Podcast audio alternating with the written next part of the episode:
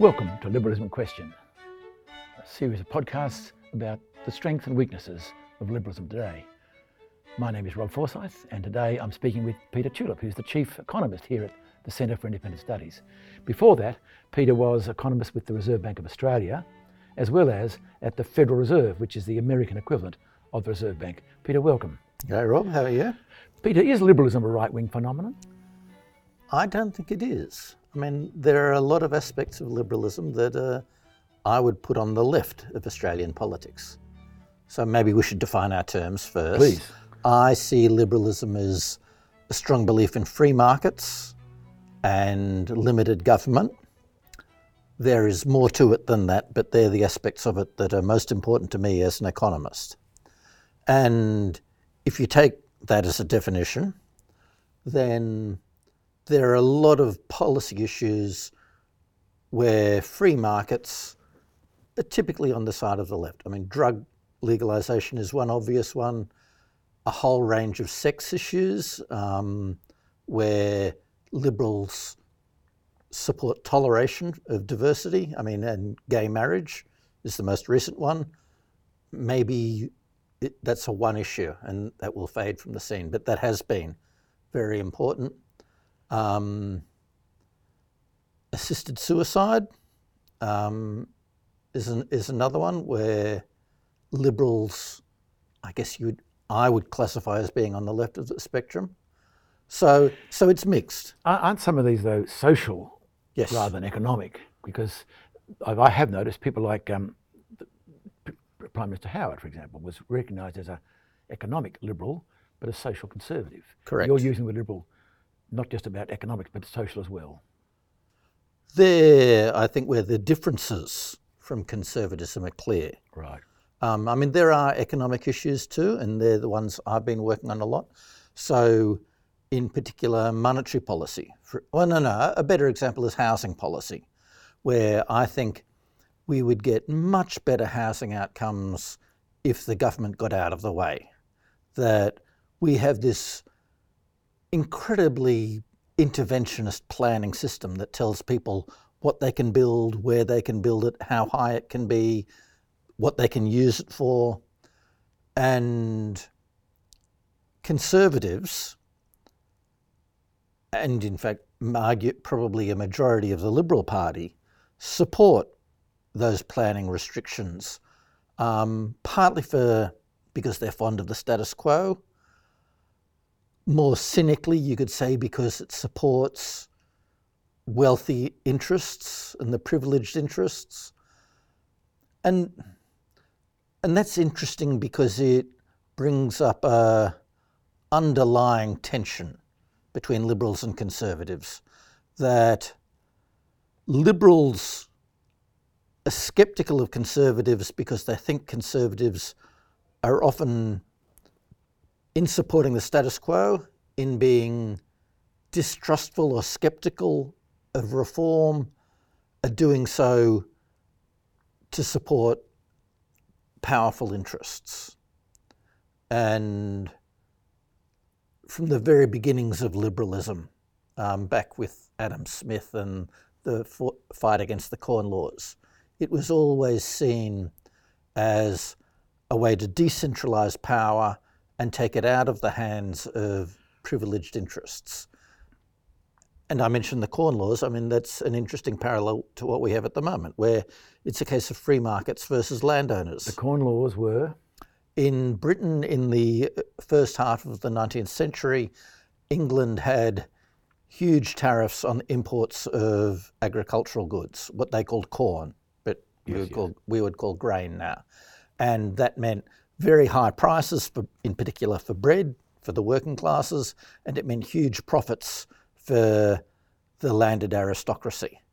And the new middle class capitalist class hated it because they wanted free trade and they wanted cheap bread. And it was the first, it was one of the biggest early fights between liberalism and conservatism in the economic sphere. Before that, it had been a big issue with in 1688, the Glorious Revolution, That was more. That was more about political Yeah. liberalism, when it, whereas the Corn Law debate was about economic liberalism. Yes. Yeah. Before, before I, I want to come back to this in a moment. Um, you've mentioned liberals and conservatives. Is there, a, is, there, is there a third party Well, the left. group, the left? Tell me about what, what what are the left in all this then? If you've got your your two, what's the third one? So, on many issues, liberals and conservatives are allies against the left. On issues of, for example, industrial relations or taxation or welfare reform. Um, the and depending on how you define the left, I mean, some people will define it as wanting a big state and an interventionist government. And if you define it that way, then liberals are at the other polar Other end- yes, extreme. Yes. Um, other people will define being left wing as being egalitarian, in which um, liberals are much more mixed. And there's, I don't think there is a consistent In liberal fact, there's position. a it, there's a form of liberalism which emphasises equality yes, rather than opportunity, and that can lead to the word liberal being used in the United States, what we'd call in Australia the left. I was thinking of the Greens, who are a mirror image of John Howard. That is, they're economically very conservative and interventionist, but socially very libertarian. yes, They're the mirror image of the. yeah. Uh, so, and when it comes to economic policy, liberal, I'm going to use the word liberals, not in its American sense, No, no. but it's in its old Nor, European nor, sense. nor in its political sense. We're not talking about the party we call that. Correct. Sometimes And- is not that liberal. Um, some people use the word libertarian for it, others don't like that. Um, I'm happy to call them libertarians. Let, let, us just go with economics. I want to come back to social later on, but why, why should we believe in liberal economics? Why do you believe in it? So I would not describe myself as a zealot, um, but in general, I think you can improve the biggest economic reforms Australia needs tend, tend to be getting the government out of economic affairs and to have the government having a lighter touch. Um, and the big one I mentioned earlier was housing, policy, which is one of our biggest social disasters. The other big one I've been working on has been monetary policy, where which people don't think of as an ideological issue. This is the question of how much Interest rates. interest rates basically should go up are, yes, how Yeah. expensive money is to borrow. And so we've had a big review of the Reserve Bank um, in this past year, which talks about the framework. And there, whereas in the past ideology never reared its head in discussions of monetary policy, it actually did come to the fore. And in particular, a lot of conservatives are happy with a central authority having a lot of discretion to run affairs as he sees fit, this, Yep. this being the governor, Or she sees fit in the. or she now, yes, sorry, right, yes. Um, the Liberals want um, much more con- much more constraint on bureaucratic discretion. They don't think that the governor should have the right to just invent new objectives for himself, as Phil Lowe did with financial stability. That the objectives of the central bank should be clearly specified in legislation by the parliament, and it should then be a technical question Right. for This, experts as to how to achieve those. this comes from one of the marks of liberalism, which is a strong emphasis on rule of law, Yes, um, even if they want to have less government. The two things are not inconsistent with each other. and allied with that is having policy governed by clear rules and principles, but- and and not by bureaucratic discretion. My question is, why is that better? does it does it work better? Rules are better than discretion, partly because if I specify the clear principles that I'm operating monetary policy under, then people then it's easy for people to tell where and why they disagree, and it's easy for improvements to be suggested. And if I'm a magician um, with perfect discretion, that's fine, but I can't pass that on to my successors, can I? No. Rules are, uh, you could equivalently see them as a recipe book, is or a manual something that can be passed on and improved. So, f- I mean, that's one set of reasons. Another set of reasons is unless there are rules, I can do whatever I want, and it's very difficult for other people to criticise me. I could say that monetary policy is improved by the governor getting a swimming pool put in his backyard, and unless there are clear principles, you you can, I- it's I- easy to get an abuse of power. now, I think you're, I, what, I'm hearing you saying is that liberal, liberal is not just the government less, but also more objective, clear rules for the economy and so forth. Yeah. My questions back is, is, is, this, is this better for people or worse for people? I'm looking at outcomes here, not, not, not inputs. Does it actually work better? Did the corn laws help being abolished? Does government out and good rules make people live better lives? That's a very good question and and difficult to prove. Um, I mean, and but partly we're talking ideology, and so these are partly matters of faith. Um, You must have an inclination. inclination. I understand in these in social matters. So- so we we Is know- the evidence one way or the other, Mike? so, so we know very clearly that free markets work better than central central planning, and you can just look at um, compare North and South Korea or East and West Germany for clear experiments. now you've chosen those because they're t- this is the one country divided into two systems. To Yeah. a phrase. So you're essentially you're holding almost everything constant apart from the economic system. One's a disaster, one's a huge success. It's pretty obvious. you don't think to do with investment from American Marshall Plan, and is that not a way that is a pretty good? Few countries have performed as badly as North Korea, and it was just very dramatic when the Berlin Wall came down, and suddenly Germans had a choice of which side of the bo- of the border they wanted to live, and there was this mass migration. So less government planning is better. Government involvement is better. Now there must be a point at which that no longer is true. sure, sure. There must be a point at which Right. So, so on these things, um, I would. So I don't consider myself a zealot, and in that sense, it might be maybe misleading or inaccurate to describe myself as a liberal, because ultimately, um, I'm not an ideologue, or at least my ideology might be best described as mainstream economics. That's very helpful indeed. Whatever that means. well, but it's a philosophy. Um, the philosophy is primarily I'm a consequentialist or a utilitarian. that is what works is best. What works is best, and the, and and there are limits to free markets. Well, let me- explore that because um, when the Soviet Union collapsed, we had a, almost a collapse of government for a while there, and the result was not pretty economically. So that was a case of not enough government. True. uh, it was certainly badly done. Um, The olig- I mean, what happened? You got olig- concentration of wealth, oligarchy taking over. You the rules. There weren't rules there to guarantee. oh well, the the Economic. actual rules were different to the public rules. Of course. So i- i- in in practice, friends of the government.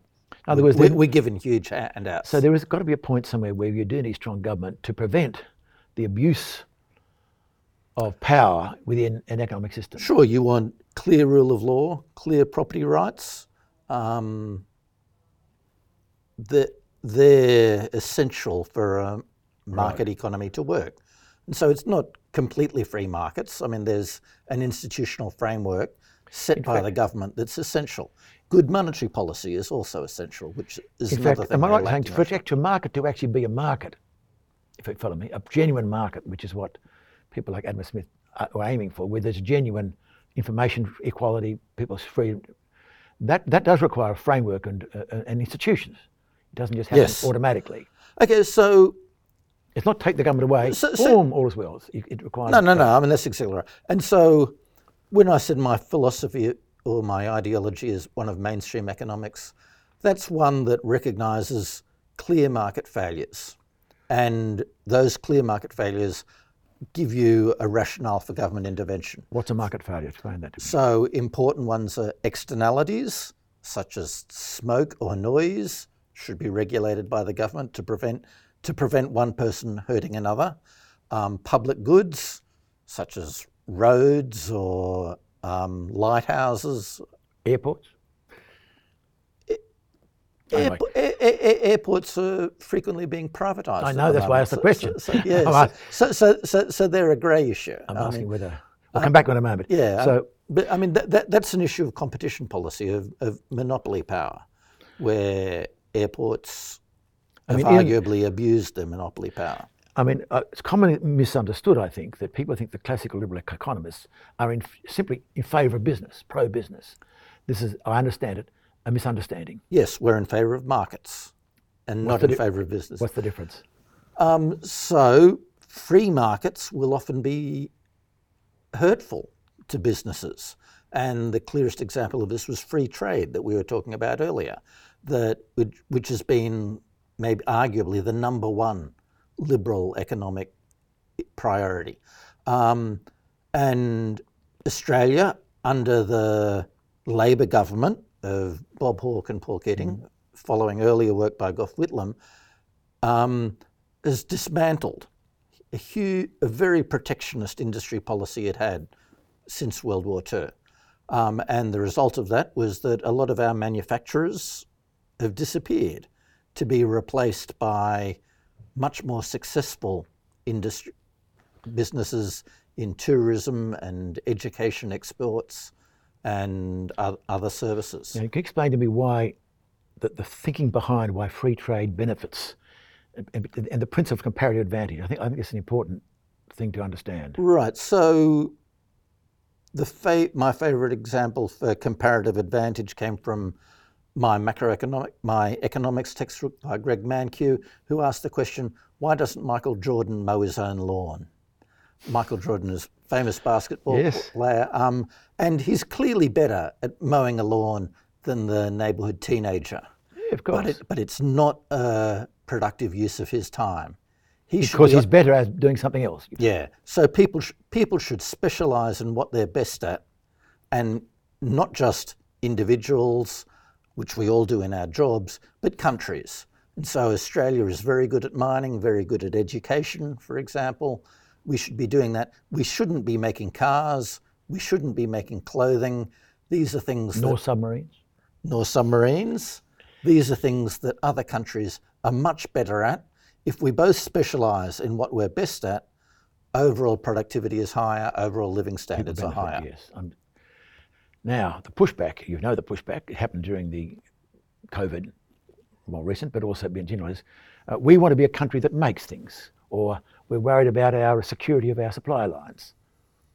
Well, yes, so in general, Uh, There's a fear somehow that, that by trusting our clothing to Vietnam and our fighter jets to America, which we do, by the way, somehow or other, we're going to be less power over it, less control over ourselves. um, so the idea that we should make things ourselves is just, um, I don't, s- I don't see the appeal of that.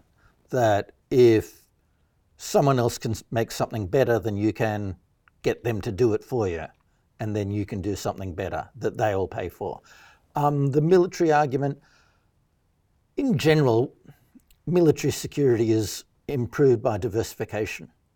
If we have a large number of sources for our military supplies, that's much better off than relying on a few small industries that could easily be wiped out. I've not heard many politicians speak like this. The, uh, there seems to be a mismatch between what economic reality and the intellectual and political discourse. The general public. Whose fault is that? Is that you econ- economists or is it the politicians? Who's, why is there this breakdown in, in what, if you're right, is actually misunderstandings that are being sold to our people, to the people, to, to their loss? The premise of your question is exactly right and important. The general public does not think like economists. And so, a lovely book on this topic is by Bryan Caplan, an academic in um, George Mason University in the United States, um, called The Myth of the Rational Voter. And he goes through a, several big examples of where the typical voter just thinks in what he calls a highly irrational way. And one of those ways is just a fear of markets. and there's still a perception that you can judge how you the value of an action by the motives of the person doing it. So that if someone is doing something out of self-interest, the benefit of the action is suspect. And so if someone is building a house because they think they'll make a profit from it, that's considered a less valuable house than someone who does it for out of altruism. I often hear this argument, in fact, that uh, good that, that, that uh, what's wrong with market capitalism is it's based on greed. Yes, yeah, and You're saying that's okay. it works. Greed is good. Um, greed ne- clearly needs to be controlled Oh yes. and channeled for public purposes, and that's what. And, and in general, that is what markets do. Speaking uh, as a non-economist, that's the most counterintuitive thing about economics, is that is to think that intentions and outcome are not connected in in a market situation. That's hard to get your head around because it seems somehow if they mean well, it's got to be better than if you don't mean well. Yeah, that's what the North Koreans argue. Thank you. Very um, kind of you. But I, yeah, my first defence is just an empirical observation. It clearly works. That since society has based itself on economic self interest, that is, since the Industrial Revolution, prosperity has gone up like a rocket. There you are. Um, whereas other, there have been many, many um, attempts to base societies on altruism and cooperation, and and they don't seem to work.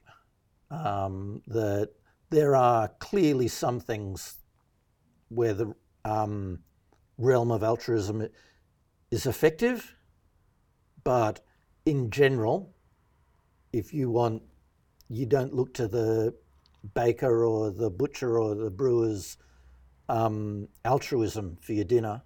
You look to his self-interest, To paraphrase Adam Smith, as I believe. as Adam Smith said. One of the hard things about what you're saying is, is that it, it kind of humbles human beings because it's saying that there'll be a good outcome even though no one's actually planning the good outcome, Correct. which means a certain lack of control. Although I believe following uh, um, Hayek's, Henry um, Hayek, first name, um, he said the reason for this is that no planner can have enough information.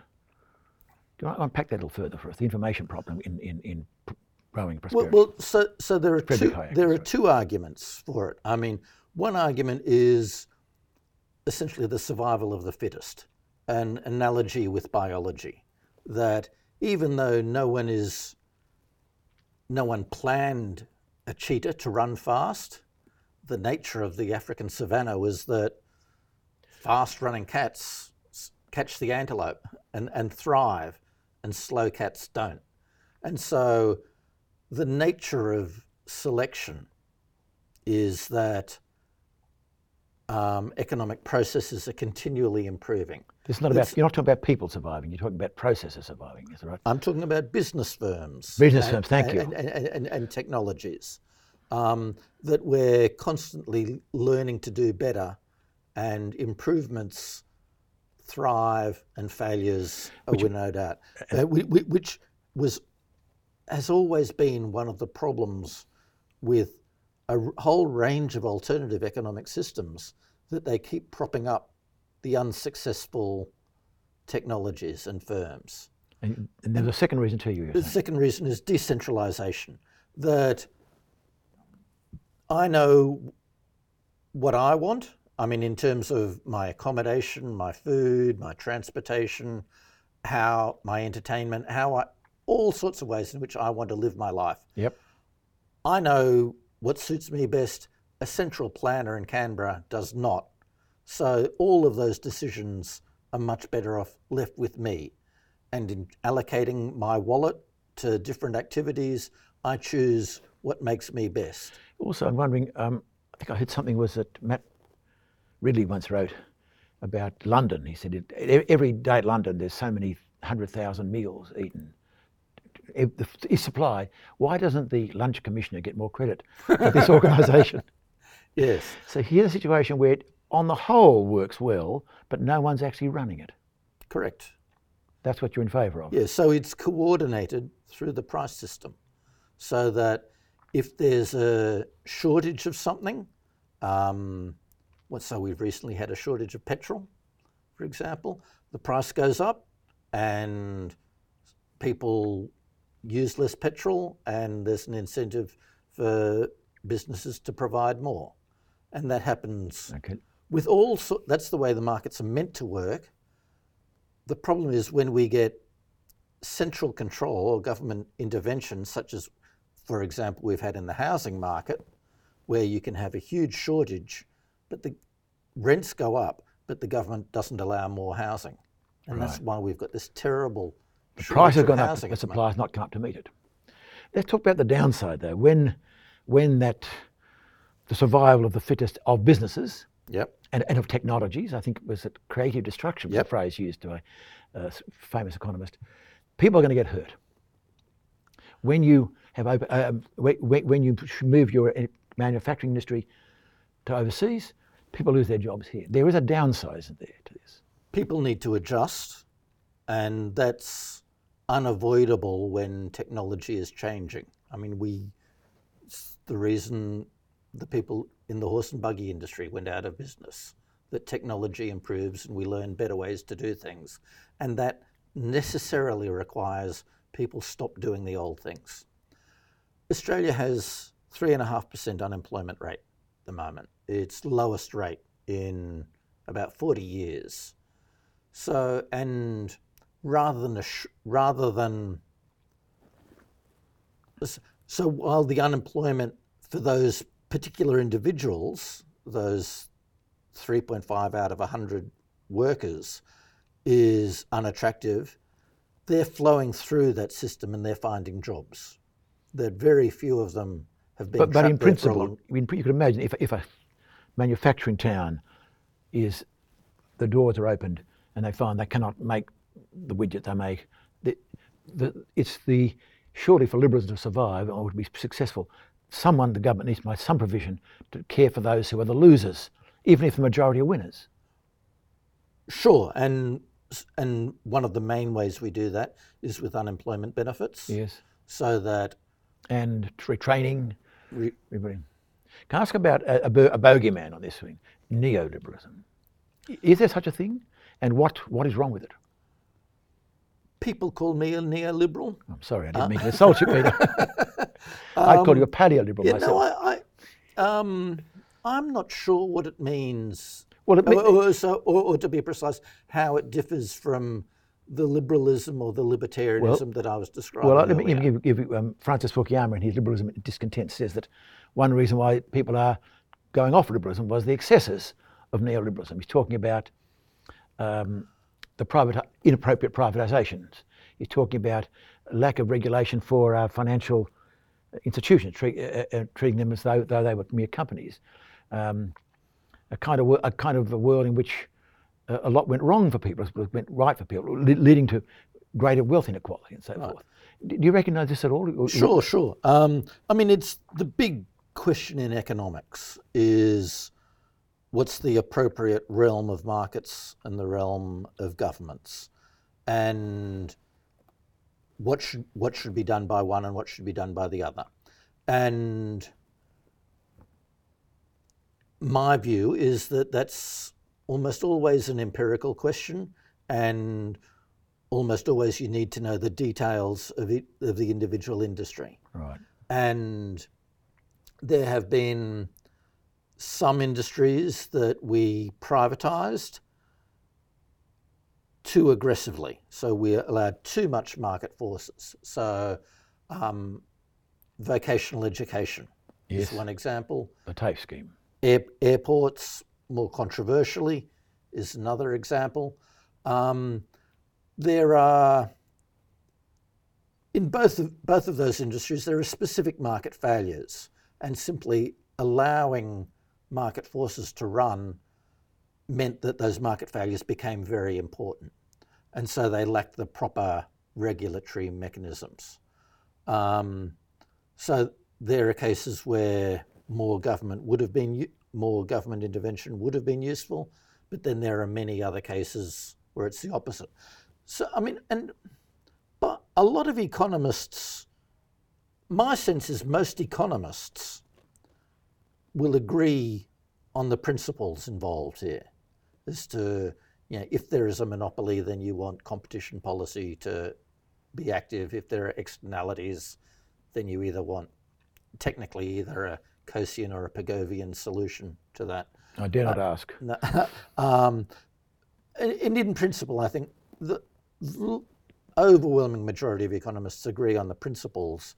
Where there is disagreement is when it's not clear how important a market failure is.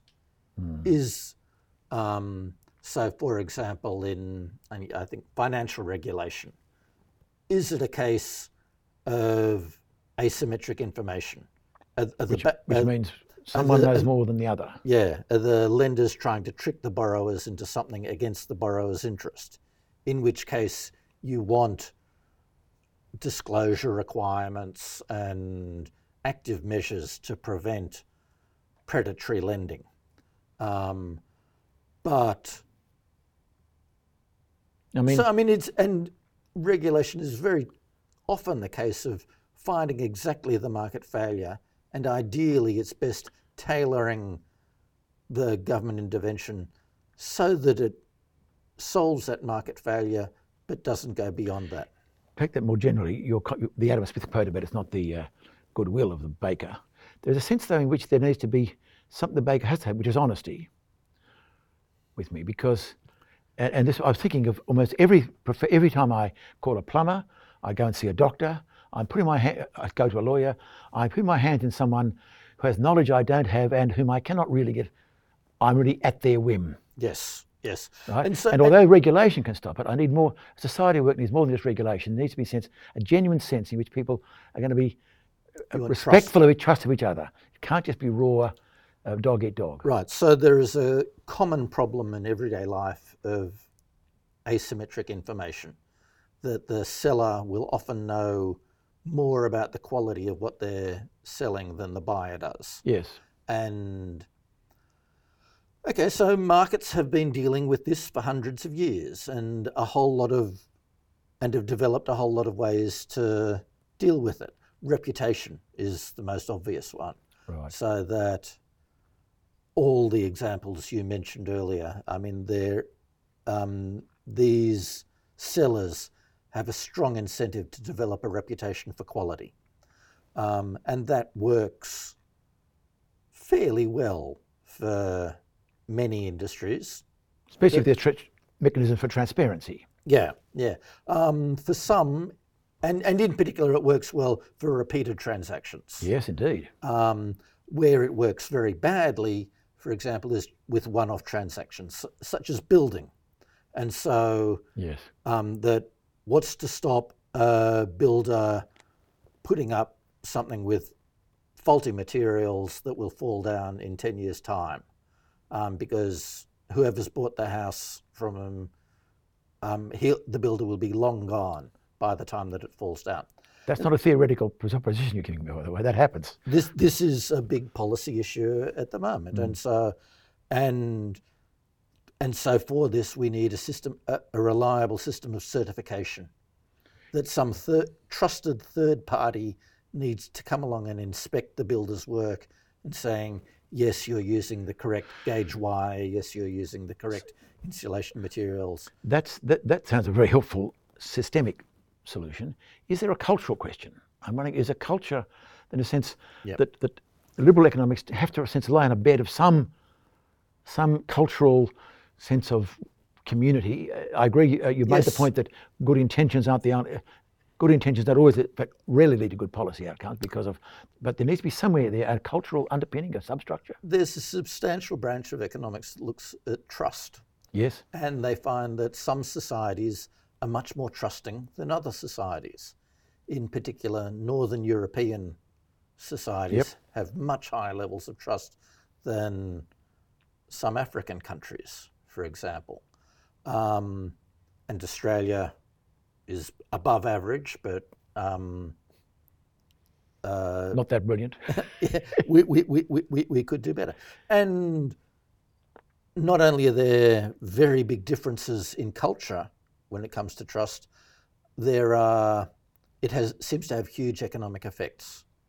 And more trusting societies function much better, both in terms of productivity but also in terms of consumer satisfaction than societies where trust is lacking. How interesting. Um, liberal economic, which is often seen to be dog eat dog, um, winner takes all, turns out also to depend upon a sense of trust as well. Yeah, um, and how you build trust is uh, is, a, is a difficult question to which I don't know the answer. I don't think economists do, do they? Um, I don't. know. Maybe they do. Peter, thank you very much indeed. That's been very interesting. We, we could go on forever, but I don't think I want to. I've been speaking with Peter Tulip, who's the head, head economist here at the Centre for Independent Studies, but also with considerable experience in central banking, both here in Australia and in the United States. I'm Rob Forsyth. Thank you for watching.